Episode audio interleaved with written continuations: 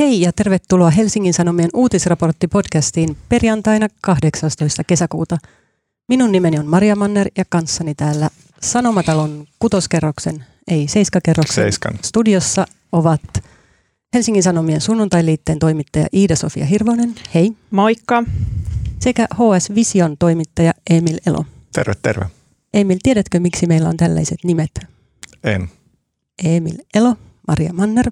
Kuulin juuri hiljattain joltain, että se johtuu Kalevalasta, että suomalaiseen kor- suomalaista korvaa miellyttää alkusoinnillisuus. No se voi pitää paikkaansa. Musta piti alun perin tulla Texputte, mutta sitten meidän äiti pääsi väliin valitsemaan mun, mulle Emil nimen. Ehkä se oli ihan hyvä. Se on napakka ja jää mieleen, että hyvin, hyvin Kalevalta, Kalevalan brändäys toimii edelleen. Ja poikkeuksellisesti puhetta täällä studiossa johdan tänään minä, sillä Tuomas Peltomäki, oikea juontaja, rakentaa edelleen taloa Hyvinkäällä. Hyvinkäällähän se oli. Ja juuri keskustelin Tuomaksen kanssa tilannepäivityksestä ja siellä tällä hetkellä vedetään sähkökaapeleita parhaillaan. Rakennustyöt etenevät aikataulussa ja Tuomas palaa tehtäviin sitten lokakuussa. Mun on pakko varoittaa tässä vaiheessa vakituisia kuulijoita, että Tuomas on muuttunut ihan omituisen lepposaksi ja puhuu täyttä Oulun murretta ja naureskelee. Joten saa nähdä, miltä Onko Tuomas Oulusta? on. Joo, joo, Mä en ei tiedä. Niin, saanut siis mä ajattelin, puhua. että, niin, että sitten taas ollut jotenkin omituisempaa, jos hän ei olisi Oulusta ja sitten hän vaan yhtäkkiä puhuisi Oulun murretta. Et, Se olisi vielä omituisempi. Siirrä vähän mikrofonia tuohon. Mutta eikö se ole rentoutumisen merkki, että palataan siihen juurilla, juurille sille murteeseen, mitä niin kuin lomalla puhutaan sitten kaikkien sukulaisten kanssa ja näin. Kyllä, joo. näin juuri on käynyt. Ja Marko Junkkari on päässyt kuntavaalien jälkeen ansaitulle lomalle. Joten me puramme täällä tällä vi- viik- tämän viikon podcastissa ensiksi lyhyesti kuntavaalituloksen tärkeimpiä huomioita ja sen jälkeen keskustelemme valtiotalouden tarkastusviraston tilanteesta, Tytti Yliviikarin kohtalosta ja kolmanneksi puhumme hieman Yhdysvaltain presidentin Euroopan kiertueesta, joka ei kiinnostanut juuri ketään. Ei, vaan kiinnosti. kiinnosti. Ja keskustelemme siitä, koska Emil Elo on asunut Amerikassa ja tuntee. No se Asia. on aika laveasti sanottu, että mä tunnen Amerikan asiat.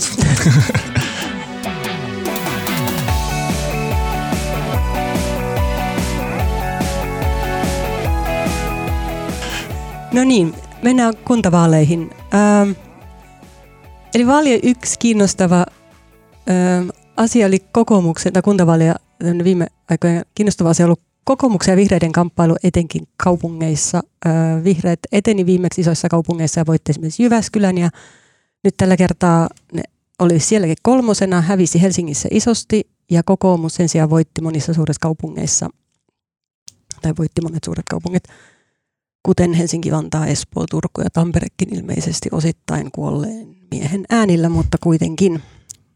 Ö, Yksi kysymys kuuluu, että mitä tämä vihreiden tappio merkitsee heidän asemoitumiselleen jatkossa ja miten mennään saada äänestäjät takaisin. Puhutaan ensiksi lyhyesti tästä ja sitten vähän kokoomuksen tilanteesta ja myös siitä, että ratkaisivatko algoritmit vaalituloksen. Iida Sofia.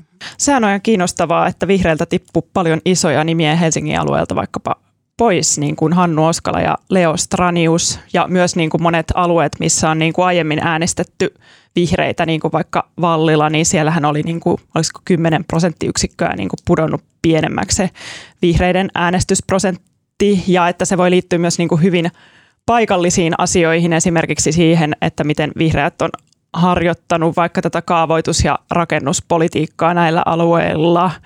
Tai sitten niin kuin jostain yleisemmästä vihreiden ehkä sitten imago-ongelmasta tai pikemminkin siitä, että heidän he niin kuin jotenkin tällaisena yleis ei kuuluta oikeisto eikä vasemmistopuolueeksi, vaan vain edellä, vai miten se menikään se heidän joskus 2000-luvun alussa muotoilema lause ei ehkä niin kuin puhuttele tässä ajassa tai jotenkin harvempia ihmisiä. Että siis sekä musta Juhana Vartiainen kommentoi tätä, että vihreät on liian tota, vasemmalla ja menettää oikeistoäänestäjiä, mutta ainakin mulla on semmoinen hunch, että vihreiden vasemmistolaisemmat äänestäjät on nimenomaan siirtynyt vasemmistoliitolle joka kuitenkin on profiloitunut näissä ympäristökysymyksissä tai vaikka koulutusleikkauksissa jotenkin tiukemmin sitä tota, vaikka kunnallisvaltuuston niin kuin autoja suosivia päätöksiä vastaan vaikkapa, tai vaikka koulutusleikkauksia vastaan. Että se ehkä niin kuin on tämmöinen sekoitus imagoasioita ja politiikkaa, mitä tehdään.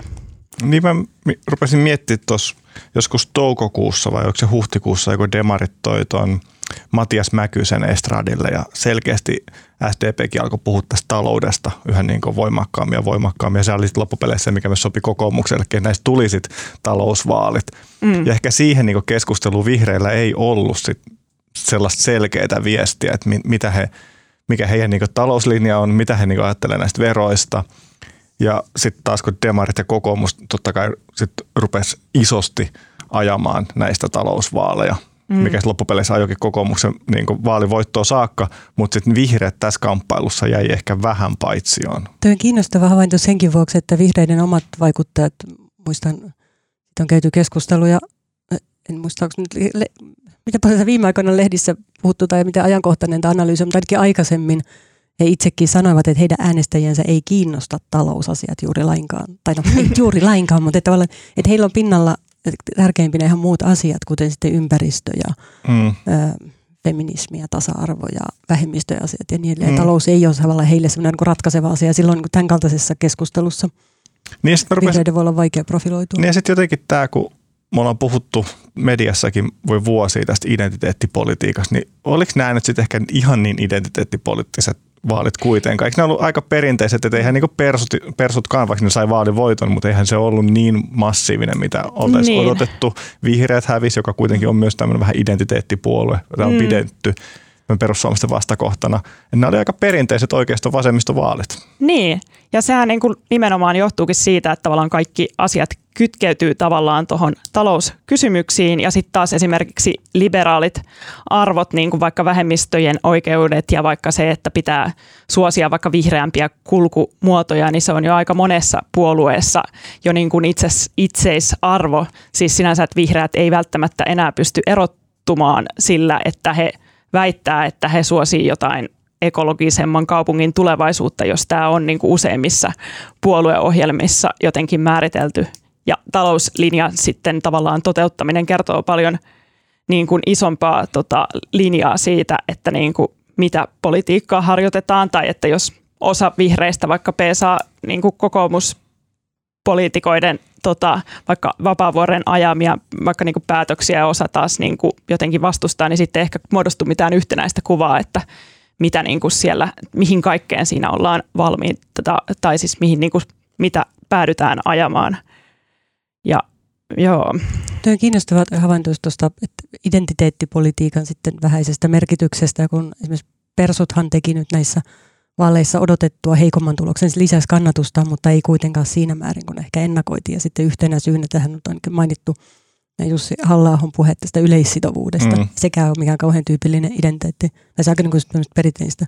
Joo, mm. hyvin perinteinen niin kuin poliittinen aihe, kiistakapula. Ja sitten hänellä ei ollut siihen ehkä, sehän niin kuin, hän puhuu vähän ristiin mm. itsensä kanssa. Ja selkeästi niin kuin yritti vähän miellyttää kaikkiin niin kuin mm. perinteisen populistin tai identiteettipoliitikon tavoin. Sen, sen voisi ihan määritellä, mikä hän on, mutta se kannattaa, että olisi ehkä halunnut jonkun tiukan, tiukemman linjan, mitä hän oikeasti, mitä perussuomalaiset tässä yleissitovuudessa nyt ajaa. Mm. Joo, mä itse mietin vihreiden osalta sitä, että mulla on tullut aikaisemmissakin vaaleissa sellainen fiilis tai vaikutelma tuloksesta, että vihreiden kannattajat on jotenkin herkempiä muuttamaan mieltään. Että he nostaa mielellään tai äänestää mielellään nuoria ja uusia tulokkaita, mutta sitten he yhtä lailla niin kuin seuraavalla kerralla äänestää jotain uutta, uutta nuorta tulokasta. Mm. Ja siellä on jotkut, siis me katsoin vaikka esimerkiksi Osan Janar, joka Helsingin kaupunginvaltuustossa viimeksi sai melkein 5000 ääntä, siis kuntavaalista järjettömän äänimäärän. Ja viime kerralla sitten putos eduskuntavaaleista – yhden kauden jälkeen ja nyt sai selkeästi alle tuhat ääntä kuitenkin. Mm. Ja sitten monien mm. muidenkin, siis Emma Kari, Maria Ohisalo, monien muiden semmoisten vielä näkyvämpien poliitikkojen äänimäärät laski tosi paljon, jotka on ehkä ennen olleet niitä nuoria naisia. Ja mm. nyt sitten taas on uudet nuoret naiset siellä Se on ehkä ihan hyväkin. Mun Kyllä. mielestä, mun mielestä se on ihan raikastakin, että, niinku, että ei aina ään, ihminen äänestä sitä samaa. Että ei, ei jummituta niinku, joku mun isoäiti niinku, äänestänyt niinku 50 vuotta Turussa samaa ehdokasta. Niin se on, niinku, se on aika tylsää. Mun mielestä se on ihan siistiäkin, että äänestäjät niinku, sit tuo näitä uusia. Että se pitää niinku, osan Janarin kaltaisten poliitikkojen pitää joka vaaleissa mm. tavallaan myydä se ajatus uudestaan ja uudestaan. Niin. Mutta siis, ja siis jos vertaa vaikka jos demareiden äänestäjät on mun mielestä ehkä, no ainakin jos eduskuntaryhmiä ja muuta kun katsoo, niin paljon konservatiivisempi selkeästi kuin Juu, juu. vihreiden Juu, äänestäjät. Mutta jollain tapaa, niin musta tuntuu, että vihreiden on ollut kanssa vaikea profiloitua sitten ihan niiden omilla aiheilla niin kuin ympäristöteemoilla ja niin edelleen. Helsingissä varmaan siis totta, itse asiassa kat- katson tässä Iida Sofiaan, koska sä puhuit jo aikaisemmin siitä niin algoritmien merkityksestä näissä vaaleissa. Puhut etenkin Minja Koskelasta, jolle varmaan meni ainakin osa vihreiden äänistä. Varmaan meni ja kyllähän niin kuin vihreilläkin tietenkin oli näitä tota, Alviina Alametsä ja mikä tota, Fatim Diarra, jotka niin kuin, taisi saada paljonkin ääniä siis näin, että niin kuin on niin kuin ehdokkaita, jotka tavallaan pystyy sitouttamaan ehkä sen niin kuin, niin kuin enemmänkin kuin heidän niin kuin oman kaveripiirinsä tai ihmisen, jota he tavoittaa julkisuudessa siis niin kuin ihan sitä kautta, että ihmiset tuntee heidät niin kuin sosiaalisesta mediasta jotain muuta kautta tai niin kuin näin vaikka esimerkiksi Minja Koskelan tapauksesta, että hän on tullut feministi tavallaan bloggaajana yleisön tietoisuuteen jo niin kuin monta, monta vuotta sitten. Ja mikä oli mielenkiintoista myös, että hän oli töissä tuolla feministisellä puolueella. Olikohan jopa ehdokkaana ennen kuin hän meni ja ilmoitti julkisesti, että, tota, että hän on nyt tota, liittynyt vasemmistoliittoon ja sai työpaikan sieltä ja sitten tota, asettui ehdokkaaksi, mikä, minkä mä luulen, että se myös niin kuin on aiheuttanut sen, että, että tavallaan feministinen puolue oli aika lailla siinä, tota, siinä taputeltu näiden tota, vaalien osalta, koska jotenkin niin kuin tuli tästä mieleen tästä identiteettipolitiikkakysymyksestä, että ehkä niin kuin feminismi itsessään on niin epämääräinen niin kuin identiteetti tai aate, että niin kuin sillä pelkästään niin kuin ei niin kuin oikeastaan varmaan puolue pysty siis Suomessa ehkä keräämään ääniä. Ehkä sen takia, että noi talouskysymykset kuitenkin kiinnostaa ihmisiä enemmän, että mihin resursseja käytetään ja näin, niin siksi toi tota, ehkä toi yhdistelmä vasemmisto, feminismi toimii paljon paremmin tai siihen saa niin kuin ympättyä monia asioita. Oli kiinnostava Minja Koskelan puoluetoverin Veronika Honkasalon twiitti, tota, joka, no miten te tulkitsitte tätä, kun hän sanoi, hän kirjoitti Twitterissä nouseensa eduskuntaan nimenomaan lähiöiden äänien ansiosta. Ja tota, että tuntuu, että monet ehdokkaat eivät panosta lähiöihin, vaan keskittyvät hyvinvoiviin alueisiin ja lähiöissä ei some välttämättä tehoa, vaan tarvitaan pitkäjänteisempää työtä. Hmm. Se on vähän jännästi sanottu, että miten niin, Niin. lähes lähiöissä ei katsota somea. Niin, miten, miten, se niinku voi määrä, miten voi sanoa noin? Et eikö niinku lähiöihmiset käytä Instagramia vai mitä hän niinku tarkoitti tällä? Varmaan kaikki käyttää lähiöissä tota, sosiaalista mediaa ja pikemminkin ehkä lähiöiden ongelma on se, että siellä ihmiset eivät mene äänestämään, vaan enemmän mm. näissä alueissa, joissa politiikka nörtätään. Niin, se, mä mietin, että kenelle toi oli suunnattu, kun nimenomaan Minja Koskelasta on ollut puhetta. Onko se sitten, että se tarko- ajatus, että Instagramin politiikkapuhe on jotenkin suunnattu hyvinvoiville koulutetuille ihmisille, eikä välttämättä lähiöiden asukkaille. En mä, siis mä itse olen aika vähän käyttänyt Instagramia, enemmän Twitteriä. Kyllä mä niinku näistä kahdesta, mä sanoisin, että Twitter on siellä sellainen niinku akateemisesti koulutetun kantakaupunki Mm. niinku kupla. Et, et, et, et, et on tosi vaikea sanoa, Veronika Honkasalo on mun mielestä, tai niinku määrittää hänen väittämänsä toteen, toteen, että somella ei ole lähiössä vaikutusta. Kyllä mun Instagramissa tulee ihan niinku kaikenlaista, koska siis siellä on, kaikki on siellä. Mm. Ja se on, mikä on te- tehokasta, että siellä tavallaan poliittiset sisällöt tulee niin kuin lifestyle-sisällön seassa ja niihin niin kuin yhdistyy monen kohdalla sellaista lifestyle-sisältömäistä elementtiä. Eli se niin kuin ehdokas sit tulee aivan uudella tavalla lähelle kuin verrattuna siihen, että hän on jonkun tutun tuttu, joka näkyy jossain tutussa kahvilassa ja näin, että hänen elämästään voi saada niin kuin hyvin, ehdokkaiden elämästä niin kuin hyvin paljon niin kuin yksityiskohtaista niin kuin tietoa ja heidän mielipiteistä niin kuin jotenkin laajan kuvan, mikä niin kuin tuottaa ihan uudenlaista niin kuin intimiteettiä. Totta kai sitten tässä niin kuin varmaan toinen kääntöpuoli on se, että sitten tietenkin tota, mä just kävin katsomassa ton Sebastian Tynkkysen Instagramia, jossa hän, mielenkiintoisesti hänkin teki siis sellaisia päivityksiä, missä niinku on niinku silleen niiden kampanjan julisteiden kanssa, että huutava vääryys, että niin kuin näin niin kuin demokratiassa ei voi tehdä, että meidän julisteita on viety nyt pois. Ja näin niin kuin pitkä päivitystarina ja selfie, ja, tai siis kuva hänestä itsestään ja näin, niin tota, että periaatteessa se niin kuin siellä voi siellä on niin monia eri osastoja, missä voi tehdä erityyppistä strategiaa, ja joka on yleensä aina niin kuin paljon periaatteessa tunteita monenlaisen erilaisen monipuolisemmilla tavoilla herättävää kuin mitä se on niin kuin ehkä Twitterissä, jossa kuitenkin monet pyrkivät ainakin periaatteessa heittämään vain napakoita pointteja ja näin mm. niin kuin, niin kuin kommentoimaan asioita silleen, että ei ole mahdollista silleen kirjoittaa niin pitkälle muotoiltua asiaa. Jep, ja sitten se ei ole niin lainkaan visuaalinen. Niin. Et se, et, et sehän se Twitterin niin huono puoli varmaan poliittisessa viestinnässä on, että siitä puuttuu kokonaan semmoinen iholle pääsy.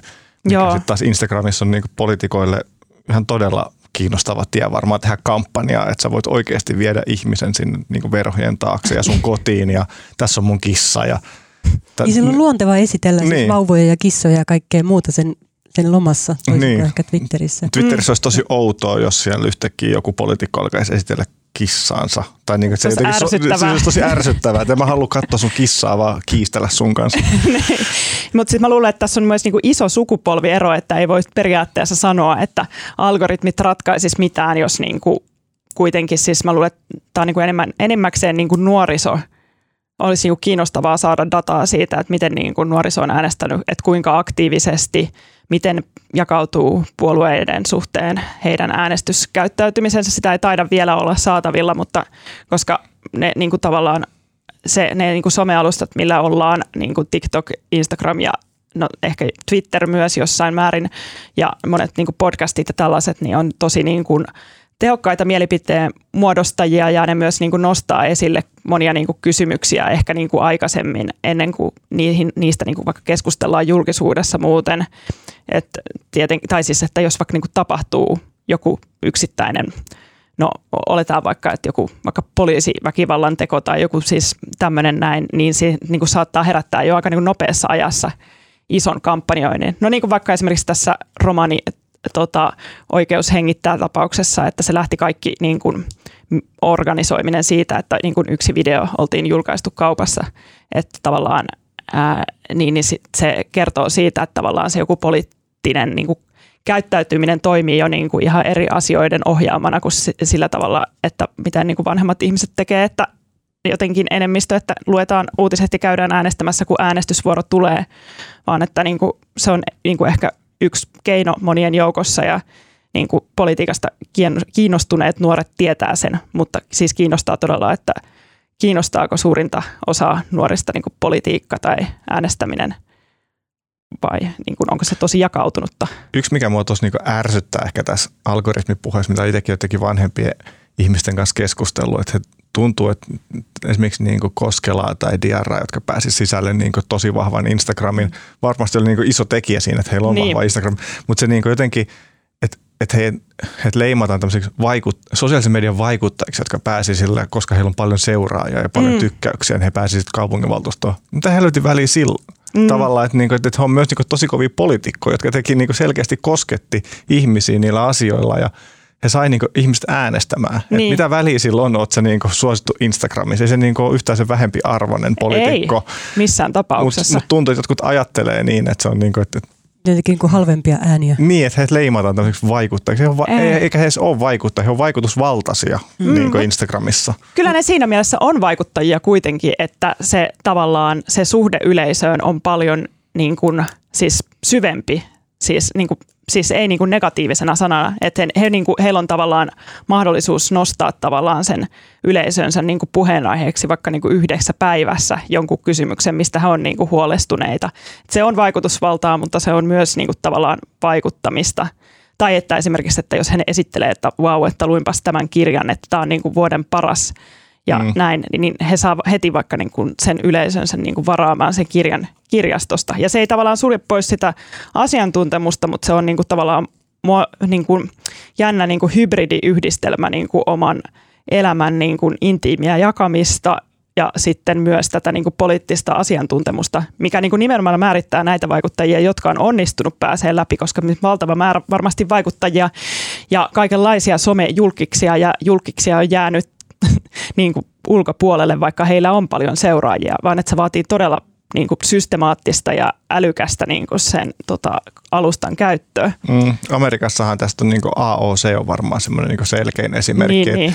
että se on ihan niin kuin luontevaakin, että se tuli Suomeen. Että mm. Suomeenkin tämä tällainen Suomen kautta kampanjointi. Että AOC on tehnyt sitä, siis Alexandria Ocasio-Cortez, mm. joka on New Yorkista päässyt kongressiin, mm. valtava suosittu, tällä hetkellä käytännössä hallitsee koko New Yorkin poliittista keskustelua hänen Instagraminsa kautta. Niin. Se on tehnyt sitä monta vuotta jo, että siellä kuvataan perunamaata ja sitten yhtäkkiä ollaan baarissa. Ja sitten hän tanssii siellä jossain Tanssitaan ja, ja niin. Letket. Mutta siinä on siinä kritiikissä myös sen tyyppinen sävy, mihin sä viittasit, että et ihan kun ne ei olisi niin ansaittuja ääniä tai jotenkin, että ne on saatu vähän niin kuin liian helposti. Niin, mm. niin, koska sä et ole, niin, niin, niin, koska sä et ollut jakamassa grillimakkaraa jossain torilla, niin sit sä oot niin yhtäkkiä jotain muuta. Mm.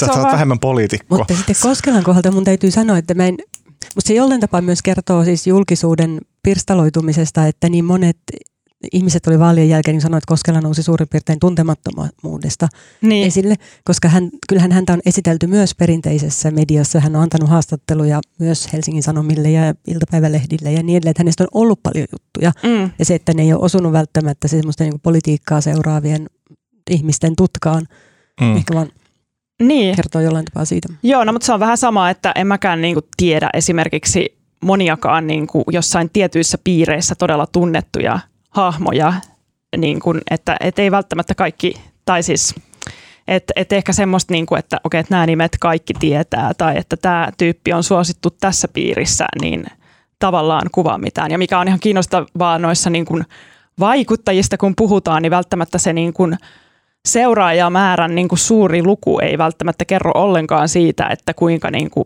jos hän vaikka niin kuin henkilö menee ehdo, ehdolle poliittiseen kampanjointiin, niin että kuinka moni ihminen vaikka lähtisi äänestämään, vaan että se on niin kuin nimenomaan se jonkinlainen niin kuin engagementin määrä, mikä on niin kuin suhteessa siihen yleisöön, mikä niin kuin ratkaisee. Siis selitä vielä tarkemmin, mikä...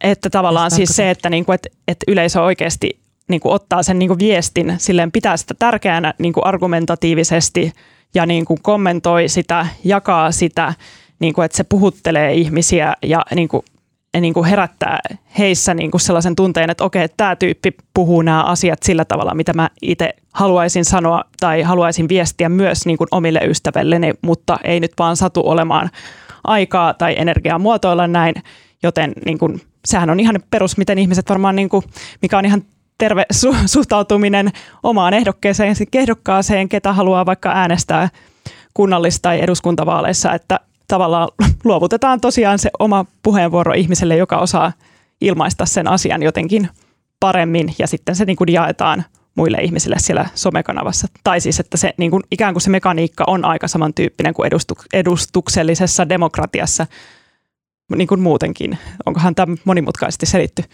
Mutta ehkä, mutta tuota, mun täytyy myöntää, että mä itse tykkään Instagramista nykyään enemmän kuin Twitteristä siksi, että se Twitter on jotenkin välillä niin sellainen, kun teki rasittavan kiukkunen. Tai se hetki, niin kuin, Ai välillä. No välillä. välillä.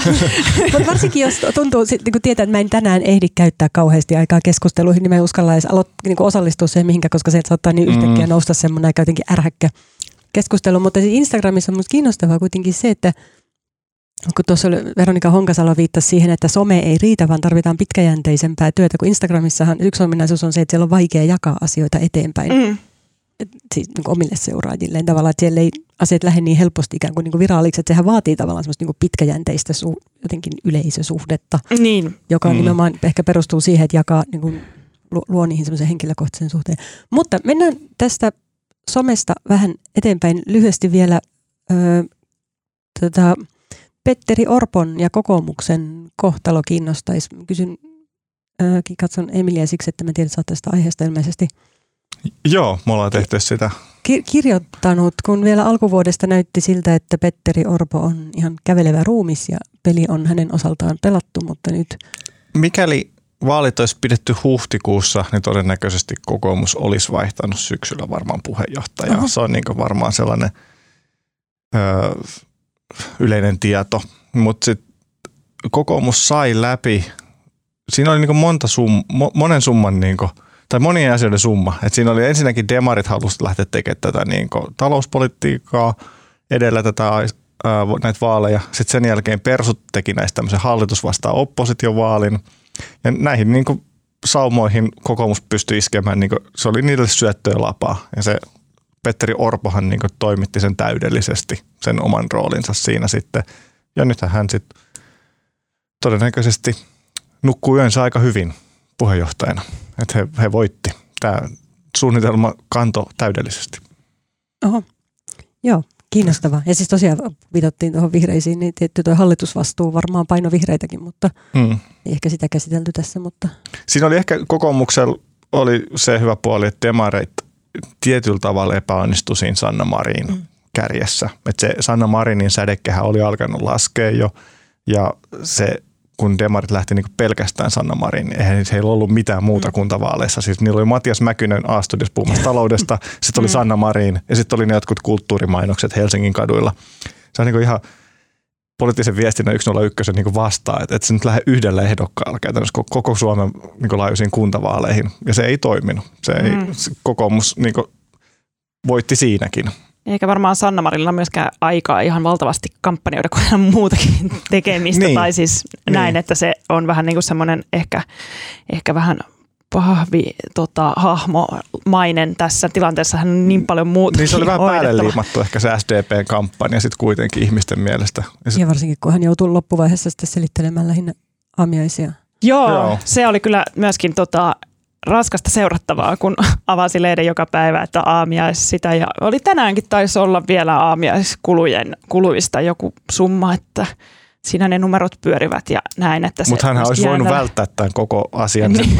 olemaan heti alkuun, että hei, että joo totta, että selvitetään ja tässä on nämä kuitit. Että, mutta se oli vähän sellaista huonoa pelisilmää ehkä heidänkin tiimiltä. Joo, sitäkin kanssa miettiä, että en mä tiedä niin kuin kuinka paljon se niin kuin tässä, kun varmaan jos miettii, että korona aika ylipäätänsä vähentää äänestyshalukkuutta, paitsi ihmisillä, jotka on hyvin uskollisia äänestäjiä, niin kuin vaikka kokoomuksen tota, kannattajat perinteisesti on. Ja muuten äänestysprosentti on niin, kuin niin kovasti laskemaan päin ollut niin kuin 70-luvulta asti silleen koko silleen maanlaajuisesti Suomessa. Ja jos ei lasketa jotain Tony Halmeen minijytkyä 2003, niin, tota, niin, niin siis että se on vuosikymmenestä toiseen laskenut, että kuinka paljon myös tämmöinen niin kuin tietty niin kuin poliittinen kohu, mikä on jatkuvasti käynnissä, niin vaikuttaa siihen, että ihmiset on silleen, että no enpäs jaksa lähteä tuonne äänestämään ja selvittämään ehdokasta. Niin. Mm. Mutta ne kohut olisi yleensä vältettävissä, jos olisi tosi avoin. Niin. niin poliitikot aina sanoo, että nyt me ollaan tosi avoimia, mutta sitten ne ei kuitenkaan ole. Ne täysin ehkä olisi, poliitikot voisivat sanoa, että ei ole vältettävissä, mutta olen samaa mieltä siitä, että Marin hoiti sen huonosti, mä varmaan sanoin täälläkin joskus aikaisemmin, että musta se, semmoiset kommentit, että jos nyt halutaan, että pääministeri itse menee Prismaan, mikä oli täysin typerä kommentti niin. silläkin kannalta, että hän antoi ymmärtää, että, sillä, niin kuin, että, sillä, niin kuin, että olisi toisella, niin toisella tonnilla siis kä- käyttänyt toista tonnia rahaa kuukausittain ja niin kuin Prisma-ostoksiin, mm. kun kysehän oli vielä siitä, että iso osa niistä ostoksista oli catering. Joo. palvelun, mut, mut mikä ei ole verrannut. Ei me tarvitse mennä siihen takaisin, mutta hän hoiti sen huonosti, se on totta. Joo. Mutta eli Petteri Orpo sai lisää aikaa. Kyllä, hän, jos katsotaan niin vaalimatematiikkaa, niin kokoomus tarvitsee eduskuntavaaleista tosi vähän niin ääniä lisää, niin tulee pääministeripuolueena eduskuntavaaleista ulos. Että et eihän heidän kannata vaihtaa nyt varmaan puheenjohtajaa. Kävikö tässä nyt siis niin, että vaalien siirtämisen vuoksi niin siis se suurin lopputulos on kenties se, että Petteri Orpo on pääministeri. poliittisesta ruumiista pääministeriksi. Kiinnostavaa, 2023. Näin, niin, siis tulevaksi. Niin. Kiinnostavaa, jos näin tapahtuu. Pannaan se koronan tilanteen ja vaalien siirtämisen piikkiin. niin. Joo. Eipä muuten kauheasti ollut puhetta koronaturvallisuudesta, mutta ilmeisesti meni. mutta sehän loppupeleissä tosi mm, tämmöinen pikkusivujuonne, että sehän, jos katsotaan niin edellistä eduskuntavaalien tulosta, niin se, että mikäli Jallis Harkimo ei olisi perustanut liikennyttiä, niin Petteri Orpo olisi pääministeri jo nyt. Että se, et se oli Uusimaalta, Jallis vei niinku just sen verran ääniä, että se niinku Mutta liike nythän sai jotenkin, tai kun tuli mieleen näistä pienpuolueista nyt, jos tässä niinku Mä olin heidän vaalivalvojaisissa. He, Mä näin muist- sulta jotain kuvia ja mun piti kysyä, että mikä, mikä se homma. Mä olin ekana silleen, että onko nämä jotain sun sukulaisia. Sitten mä olin silleen, että ei tossa on Jallis, että, että ei varmaan ole Ei. mikä Mut- koko perhe Bollingeria, kun liike nyt voittaa.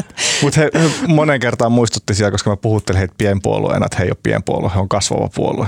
No, mutta sehän on just tämä niinku vähän kuin ei kasvuyritys. Ja, tota, mutta siis tota, no, millaista, voiko siitä puhua, tota, että mi, millaisen meininki ja mikä tavallaan selittää sen, että jos nyt ajattelee, että monet Monet tosiaan pienpuolueehdokkaat ja tota, vaikka Petrus Pennanen Helsingissä putosi ja vaikka feministinen puolue näyttää nyt siltä, että eikö heille, heille ei tullut vissiin, tuliko missään yhtään paikkaa? Mun mielestä nolla. Ei, ei mun mielestä yhtään ja näin muuta, niin mikä, mikä tota, liike nytille tota, vetää drivea?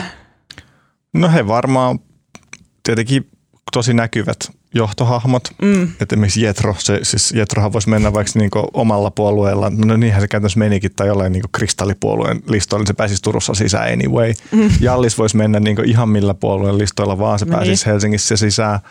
Sama Joel Harkimo, Niin. niin. sehän pääsi niinku sit Roy Harkimo Sipoosta mm. pääsi sisään ikinä ollut ennen politiikassa, että Harkimon Totta. nimi veti aika paljon. Mutta kyllä se liike nytin se, mä tein heistä tota noin, niin keväällä semmoisen yhden reportaasin ja se vetoo yllättävän paljon ihmisiin. Mä haastelin sen Markku Jokisipilä, joka sanoi, että liike nyt ei, että, että ne, jotka nyt vähättelee liike nyttiä, voi joutua 20 vuoden päästä niin näyttämään hölmöltä. Että et siinä on jotain, o- jotain niin siinä tapahtuu, jo- joku semmoinen, mikä ihmisiä kiinnostaa siinä semmoisessa niin appin kautta äänestettävissä asioissa ja semmoisessa, että et enemmän vaikutusvaltaa kuntalaisille. Joo, se oli aika sähäkkä idea kuitenkin se tää, että voisi järjestää kaikista kysymyksistä jonkun yes, no äänestyksen. Niin. No niin, ehkäpä, ellei ole mielessä Ei vielä jotain, mitä on Joo. pa- pakko saada sanottua, niin mennään eteenpäin ja käydään seuraavaksi läpi valtiontalouden tarkastusviraston pitkään vellonutta kohua ja Tytti Yliviikarin tilannetta, jossa oli, tapahtui sellainen pieni merkkipaalu tässä matkan tällä kuluneella viikolla, että tarkastusvaliokunta julkaisi mietintönsä, joka käsitteli tarkastusviras, valtiontalouden tarkastusviraston taloudenhoitoa, eli tarkastusvirasto itse on ollut tässä nyt tarkastusten kohteena ja etenkin pääjohtaja Tytti Yliviikari.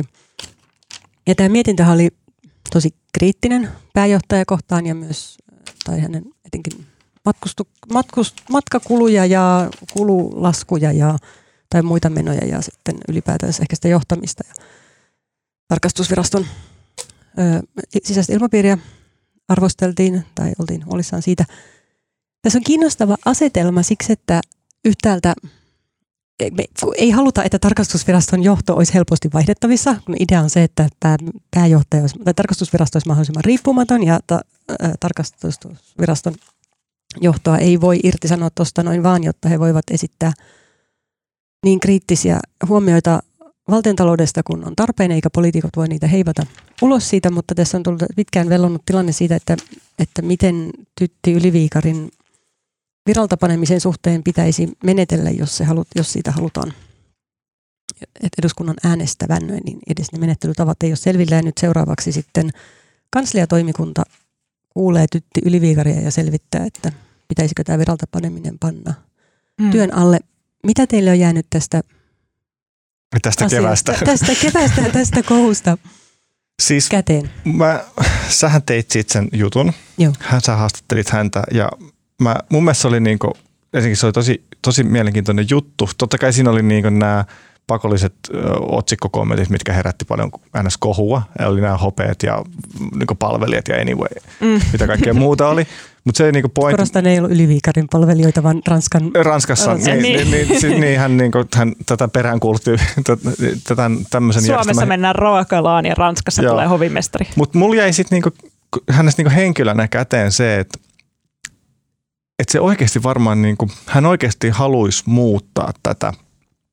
Ja hän niinku varmasti pyrki hyvään. Mä en, niinku, mul, mul, mulla jäi siitä jutusta semmoinen, niinku, mä, että mun mielestä Tytty Yliviikari ei välttämättä ole paha ihminen, mikä- hänestä on leimattu tässä. Että hän, niinku, hän niinku ajatteli, että nämä strategiat ja tämä strategian muutos ja tämä hänen oma toimintansa. Siinä ei ole mitään kyseenalaista. Sitten niin kuin, että, joo, hän haluaisi vaikuttaa suomalaiseen yhteiskuntaan niin isosti muuttamalla tarkastusviraston strategia.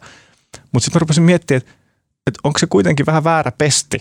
Että tavallaan, että, että onko se niin tarkastusvirasto, jonka pitäisi muuttaa strategiansa keskustelevammaksi. Että pitäisikö hänen niin muuttaa tätä hallintoa ja tätä niin yleistä tapaa toimia Suomessa, niin Suomessa hallinnossa jossain muualla. Et tarkastusvirasto, mä haluaisin, että se on niin sellainen pääkalloihin pukeutuva niin kuin rahojen tarkkailija, joka, tiedätkö, niin kuin, että kun se tulee paikalle, niin kaikki pelästyy, niin kuin, että kaikille menee kannat yhteen. Et se ei ole niinku semmoinen niinku virasto, jossa strategiana on keskusteleva dialogi ja niinku, yhdessä asioiden muuttaminen. Se, niinku, se muutos tapahtuu jossain muussa virastossa. Tarkastusvirastolla on niinku yksi tehtävä ja se on ainoastaan tarkkailla. Siis mulla jäi mieleen vaan, että mikä se, tota, mikä se kun siinä oli muista uusi strategia, että se on niinku keskustelevuus ja kansainvälisyys ja dialogia ja kaikki tällaiset näin. Ja hän puhuu kanssa, että se muutos – halu on hänelle niin kuin ihan kehotuntemusasia ja siitä jäi vähän niin kuin oikeastaan hämärän peittoon, että miten, että millaisia nämä niin kuin uudistukset on. Siinä paljon puhuttiin tästä, että näitä niin kuin prosesseja on automatisoitu tai olikohan jopa ulkoistettu jonnekin, ei kun ainakin Digitalis- digitalisoitu, niin että siinä ei ollut enää samalla tavalla kriittisiä huomioita niissä tarkastuksissa. Niin, tota, niin, niin mitäs nämä tota, mitä nämä oikein, tota, mitä nämä ka- äh, sanat kansainvälisyys ja keskustelevuus ja uudistusmielisyys oikeastaan niin kuin tarkoittaa siellä tarkastusviraston toiminnassa? Niin, niin se kuulostaa vähän jargonilta.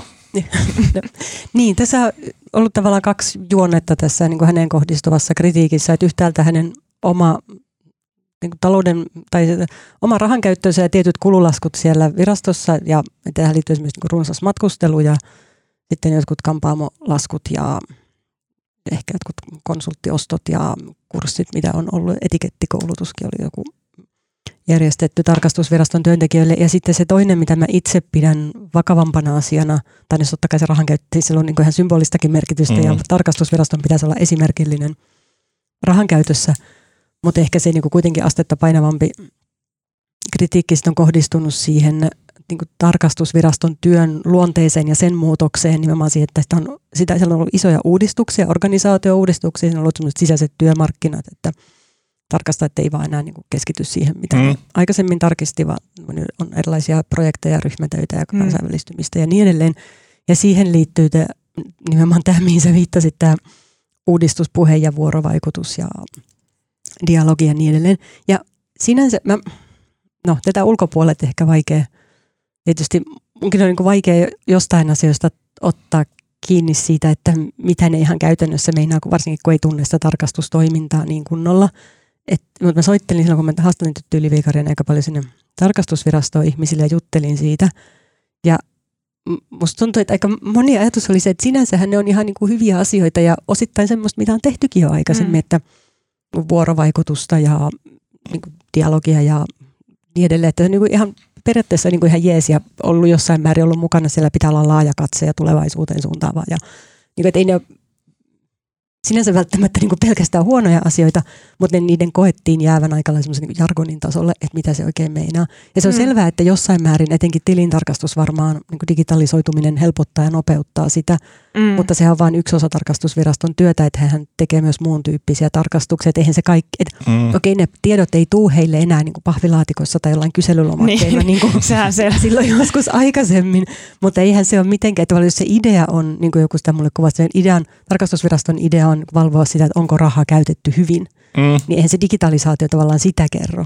Mm. Että ne prosessit on voinut mennä ihan ikään kuin laillisesti, mutta että onko, ne ollut, onko se ollut tarkoituksenmukaista rahan käyttöä, niin sitä he valvoo yhä edelleen. Ja mä oon samaa mieltä siitä, että mulle tuli siis se vaikutelma, että Tytty Yliviikari jotenkin niin kuin aidosti oli innostunut mm. että niinku hallinnon kehittämisestä ja uudistamisesta. Ja hän kuvasi sitä, että – innostui siitä nimenomaan Ranskassa ollessa ja sai semmoisen niin ranskalaisen, hän teki täydennysopintoja Ranskan hallintokorkeakoulussa, niin semmoisesta niin eetoksesta. Hän kuvasi sitä siinä jotenkin sellainen vähän paradoksaalisesti, mikä oli kiinnostavaa. Siinä kuvattiin ranskalaisen virkamieseliitin intoa, että niin kaikki annetaan julkisen hallinnon eteen, mutta sitten toisaalta piti olla kuitenkin hopeaastiat ja palvelijat siinä Niin.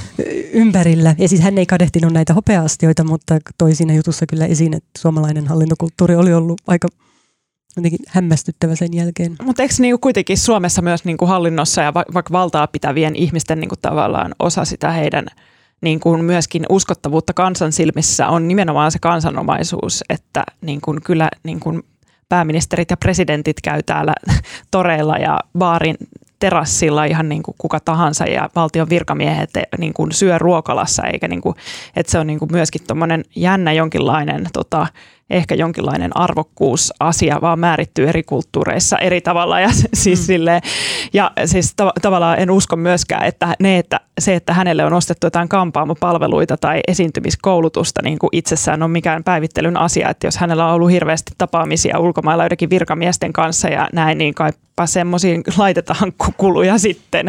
Että. Niin eikö ne kauneudenhoitokulut, ne oli jotain siis neljä ja puoli tonnia? Joo, ja niistä et, et, aika vähän. Per, kun... niin, siis ne, ne sai varmaan sellaisen symbolisen, tai siis koko, kokoaan suuremman merkityksen, mutta kyllä mä katsoin tätä tarkastusvaliokunnan mietintöä, niin kyllä tässäkin todetaan, että ei pidetä asianmukaisena, että sellaisia tota, ostettu valtion varoilla. Ja ne oli mielestäni myös niinku viestintä, niin kuin viestintäasiantuntijoiden tilaamia palveluita, eikä yliviikarin itsensä, jos mä oikein Mutta muistan. kyllä hän ylijohtajana niin. tietysti sitten hyväksyy tällaisen. Niinpä. Hän vastaa niistä kuitenkin. Linja. Niin.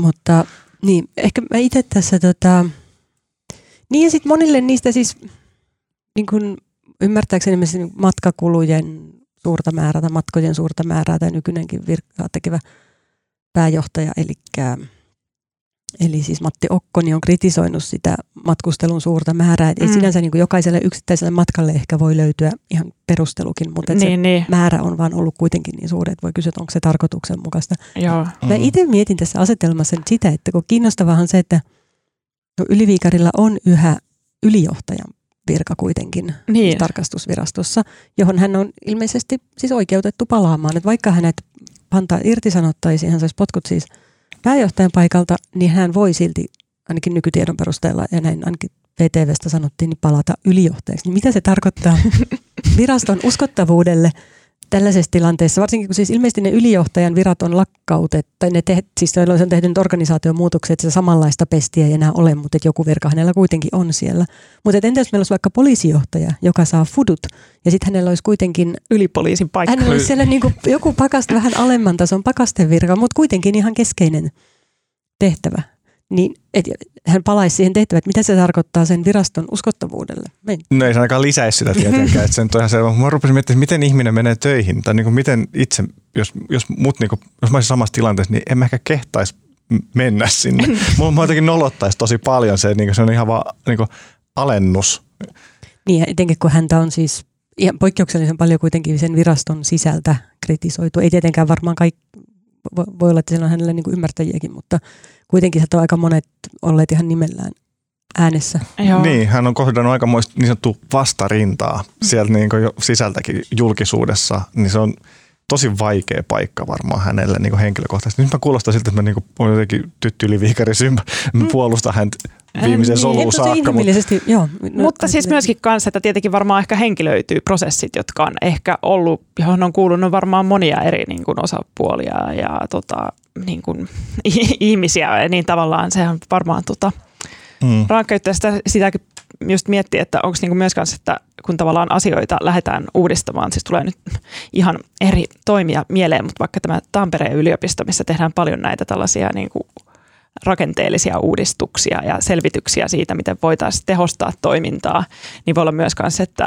niin kuin, eikö ole sitten tarpeeksi kuultu ehkä niin kuin työntekijöitä vaikkapa siellä tai virkamiehiä, että mitä he, mitä he tarttis siihen niin kuin muutokseen. Eli se on myös ihan ymmärrettävää, että jos ajetaan jotain hanketta, niin että tulee voimakas vastustus Mm. tai jotain projektimuotoistumista tai niin kuin sitä, että niin kuin asiat jotenkin tehostetaan jollain digitaalisilla uudistussysteemeillä, niin kuin, jotka ehkä tilataan jostain muualta tai näin.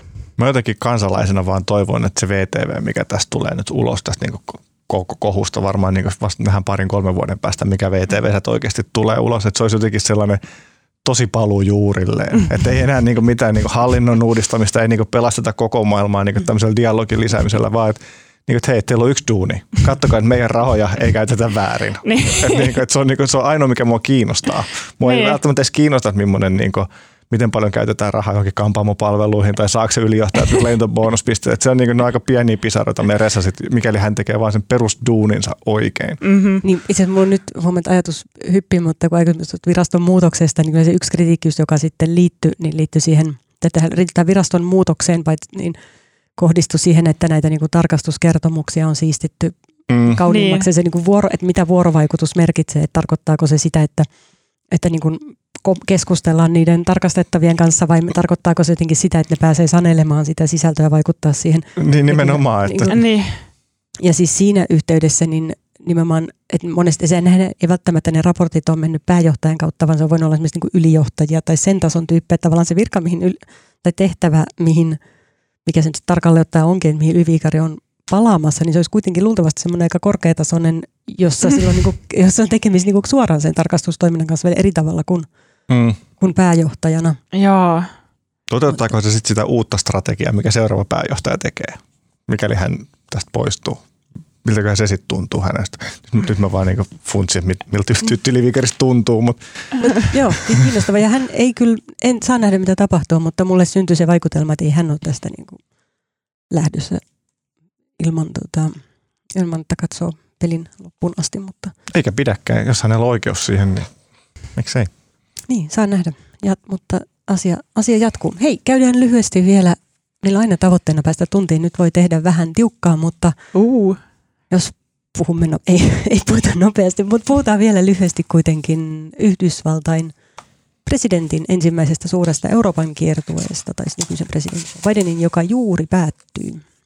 Mitä ajatuksia se No, mä seurasin sitä, mä muutin siis joulukuusta takaisin Suomeen Yhdysvalloista ja mulla jäi niin päivittäisiin rutineihin tämä yhdysvaltalaisen median seuraaminen ja se, miten he käsittelee presidenttiä ja valtaansa. Se on itse aika mielenkiintoista, kun varmaan Suomeenkin on tullut sellainen ajatus, että Trump kun vaihtui Bideniin, niin sitten jotenkin lehdistö olisi jotenkin hengähtänyt ja sitten niin kohtelee Bidenia niin eri tavalla kuin Trumpia, mutta oikeastihan kyllähän Bideniinkin niin kaikki asiat, mitä hän sanoi, niin kritisoidaan niin tosi tiheällä kammalla. Ja sama juttu oli, kun hän lähti nyt tänne ensimmäisen ulkomaan kiertueelle ja tapasi Putinin, niin he, siihen ei asetettu niin mitään odotuksia. Se, se ei ollut mikään sellainen, että jes, nyt niin nature is healing, Biden is back, vaan silleen, että, niin kuin, että okei, nyt se, nyt, nyt se vanha käppänä menee tuonne Geneveen ja sitten me ei odoteta, että siellä, siellä tapahtuu mitään. Ja just niin tapahtui, että lehdistöhän niin aika yksimielisesti dumasi tämän Bidenin ja Putinin tapaamisen Yhdysvalloissa. Että sitä, sitä pidettiin Putinin voittona Miksi? Yhdysvalloissa, koska Venäjällä on aina voitto se, että mikäli heitä kohdet- kohdetaan niin tasavertaisena, Normaalina niin, valtion. jep, ja sitten se, että he ei tarvitse tehdä mitään myönnytyksiä. Ja näin kävi. Putin ei, sen ei tarvinnut niin myöntää ja tulla vastaan missään, ja sitten sit hän pääsi saman pöytään Bidenin kanssa. E- e- Ja se, mitä, mitä se konkreettisesti, mitä Biden sai siinä ää, sovittua, niin mitä se sitten loppupeleissä oli. Eihän se, niinku, se oli vaan semmoista, niinku, totta kai niin, että keskusteluyhteys on nyt avattu Putinin kanssa, jaada, jaada, jaada, ja mikäli Navalni kuolee vankilassa, niin, niin kuin, mitä- seuraamukset on jotain isoja. Mitä ne on, mitä ne on, mitä ne on. Se on Mm. niin kuin, ollaan taas siinä samassa tilanteessa, missä aina ennenkin, että Putin, sillä, sillä sanotaan so so, mutta sitten kukaan ei niin kuin tiedä, mitä sitten tapahtuu, mikäli Putin ylittää sen rajan. Oliko niin, että suurlähettiläät on olleet etätöissä kotonaan, ei koronan vuoksi, mutta nyt palaa jotenkin? No nyt ne vissiin mun palaamassa asemapaikoilleen, mutta sen on, luulisin, että se on normaali tilanne. Joo. Eikö toi Biden sanonut myös Putinille, että kyllähän nämä tota, kyber, että kyberhyökkäykset täytyy nyt jotenkin, tota, että, että mietipä nyt, jos niin kuin teil, jonnekin teidän tämmöiseen johonkin lihantuotantoa ja energialaitokseen iskettäisiin, niin se jotenkin Putin sanoi jotain, että niin kuin, kyllähän se koskettaa niin kuin ihan omaltakin puolelta tai jotain siis tämmöistä näin. Ja se oli hieno, hieno tota sitaatti, kun mitä Putin oli sen jälkeen todennut jotenkin omassa lehti, lehdistötilaisuudessaan, ne ei ollut yhteistä pitänyt, niin sanoi jotain, että onni on kuin kangastus, jossa jää aina jonnekin tuonne kauemmas. Ja se on tosi hämärä ja sitten Biden on vaan sille America is back ja palaa sinne jenkeihin, niin tota, just miettii, että niinku, mihin noin niinku tommonen runoilu oikein viittaa. Mm. se mikä oli ehkä mielenkiintoista, no totta kai niin kuin jokainen ihminen pystyi näkemään sen, että se Yhdysvaltain retoriikka oli ihan erilaista kuin Trumpin kanssa. Mm. Että se, miten Biden puhuu ja miten se niin kuin otti länsimaat takaisin ns. puolelleen, että Yhdysvallat on tosiaan takaisin. Mutta se Bidenhan toi niin kuin pitkin tätä viikkoa ihmisoikeuskysymyksiä esille. Ja se on selkeästi niin kuin Yhdysvaltain ulkopoliittinen niin kuin taktiikka tällä hetkellä. Että niin Kiinan kuin Venäjän kanssa ne korostaa ihmisoikeuksia, mikä on niin sen länsimaiden tapa lähestyä asioita. Että, mm. niin kuin, että ei tapeta poliittisia vastustajia, ei sulita kansaryhmiä leireille. Että se on niin meidän tapa toimia. Ja se on, se on niin selkeästi Yhdysvaltain ulkopoliittinen viesti tällä hetkellä, miten he keskustelevat Venäjän ja Kiinan kanssa. Mutta e, siis eurooppalaisten kommentaattoreiden puheessa vaan näyttää jotenkin korostuvan semmoinen, että tämä oli tylsä visiitti, tylsiä kokouksia ja se on helvetin hyvä. Tai juu, juu. Niin. Juu, juu. Ylisanat, voimasanat omiani, mutta Juu, juu. no näinhän se olikin vähän, että, että, että olisi se ollut vähän outoa, jos tästä olisi tullut joku semmoinen iso rakettimainen spektaakkeli, koska he Biden ole mikään rakettimainen spektaakkeli. Että sehän on niin kuin, sen takia se äänestettiin Yhdysvaltain presidentiksi, että se on semmoinen niin Hermesetaksen kiinnostavuudella varustettu että se niin virkamies. Niin, joo ja sitä kylmän sodan tota, ilmapiiriä kommentoitiin. Mutta kyllä mä huomasin, että New York Timesissa oli vissiin kirjoitettu myös tuosta, niin kun, että kun Biden saapui Eurooppaan, niin joku, mitä hän sanaa ne käytti, jotain post-Trump traumatic stress order vielä niin kuin jotenkin oireili mukamassa ilmapiirissä, että, silleen, että se on pikemminkin semmoinen jotenkin, että todetaan, että asiat rullaa jotain tahtia, mutta kiinnostaa myös toi, että niin kuin oliko sillä ilmassa semmoinen jonkinlainen spekulaatio tai odotus siihen, että Kiina, te, Kiina teki, tekee jonkinlaista niin kuin kybervalvontaa ja mahdollista jotain hyökkäystä scheming ja jota niin kuin vastaan pitää niin kuin Euroopan kanssa sitten jotenkin tota, niin kuin, eh, niin kuin valmistautua. Sehän oli jotenkin toistuva teema myös niin kuin ihmisoikeuden lisä, oikeuksien lisäksi toi niin kuin tietoturva-asiat ja kyberhommat. Mm. Se oli mielenkiintoista. Mä juttelin mun tota, vanhan naapurin kanssa Nykissä, joka oli silleen, että, ah, että Biden on niinku Euroopassa. Et se ei niinku ollut tietoinen tästä, että Biden tapaa Putinin. Ja se oli, että, että okei. Ja hän oli kuitenkin hän poliittisesti aika aktiivinen. Hän, hän oli Sandersin kampanjassa. Mutta sitten hän oli että okei, että I fucking love it. Tiedätkö, niin, että se ei tiedä sitä. Että se on niin, niin mahtavaa fiilis olla välittämättä, missä presidentti menee ja mitä se sanoo ja mitä se tekee se oli isompi uutinen mun mielestä täällä Juu. kuin monissa niin kuin jenkkimedioissa, jota niin kuin avas, avasin tässä niin kuin ihan vaan vertailun vuoksi. Mm. Sitten jotenkin mun mielestä tämmöinen, niin kuin, miten mä katsoin sitä, kun ne kohtas siellä Genevejärven rannalla sillä se niin 1700-luvun kartanossa. Mä että tälleen ulkopolitiikkaa pitää tehdä. että niin kuin, tämä on se oikea tapa, että Venäjä ja Yhdysvallat kohtaa. Tämä, niin kuin, nämä puitteet oli just semmoiset arvokkaat, mikä on ehkä vähän ollut poissa viime vuosina Yhdysvaltain ulkopolitiikasta. Mutta tässäkin huomio, huomio kiinnittyy siis Putiniin pelkästään. Tämä jotenkin Eurooppa-Yhdysvallat-suhde jää sillä vähän niin kuin pimentoa, että oliko siitä mitä sanottavaa, että pitäisikö siitä olla? Niin, se on varmaan johtuu siitä, että se on aika yksipuolinen suhde. Mm. Että, että Eurooppahan varmasti tekee niin kuin Yhdysvallat toivoin Euroopan tekevän, että eihän niin kuin, se, se vaikutusvalta on Yhdysvalloilla niin paljon suurempi, se talous on niin, kuin, niin paljon suurempi ja asevoimat ja kaikki, että se, mm. se on aika yksipuolinen suhde. No niin, katsotaan mihin se suhde kehittyy jatkossa. Mä luulen, että tässä vaiheessa voi julistaa, että tässä oli kaikki tältä erää paitsi suosittelut. Tässä lopussa on tapana – tapana suositella jotain puheenaiheita pitkien kiusallisten hiljaisuuksien varalle. Mm. Mitä teillä tulee mieleen? No mä kyllä suosittelen kaikille ottamaan uh, The Athletic kuukausitilauksen, mikä on ensimmäinen kuuka- kuukausi on ilmanen tai maksuton. Sitten sen jälkeen muistaakseni onko se kympin kuussa. Maailman parasta urheilujournalismia tekevä mediatalo, joka jolla on niin satoja beatwritereita ympäri maailmaa. Varsinkin näin EM-kisoja aikana tosi mielenkiintoista. Ei pelkästään asioita peleistä, vaan niin just isompiakin teemoja, mitä jalkapallon ja jääkiekon ja muiden ympärillä on. Ihmisoikeuskysymyksiä muun muassa Venäjältä käsitellään urheilujournalismin keinoin. Se on aika siistiä. Kiinnostavan kuulosta. minä suosittelen ää, sellaisen suomalaisen ää, nuorehkon peliyrittäjän kuin Ville Kallion tekemää tota, Cruelty Squad-peliä, joka ilmestyi.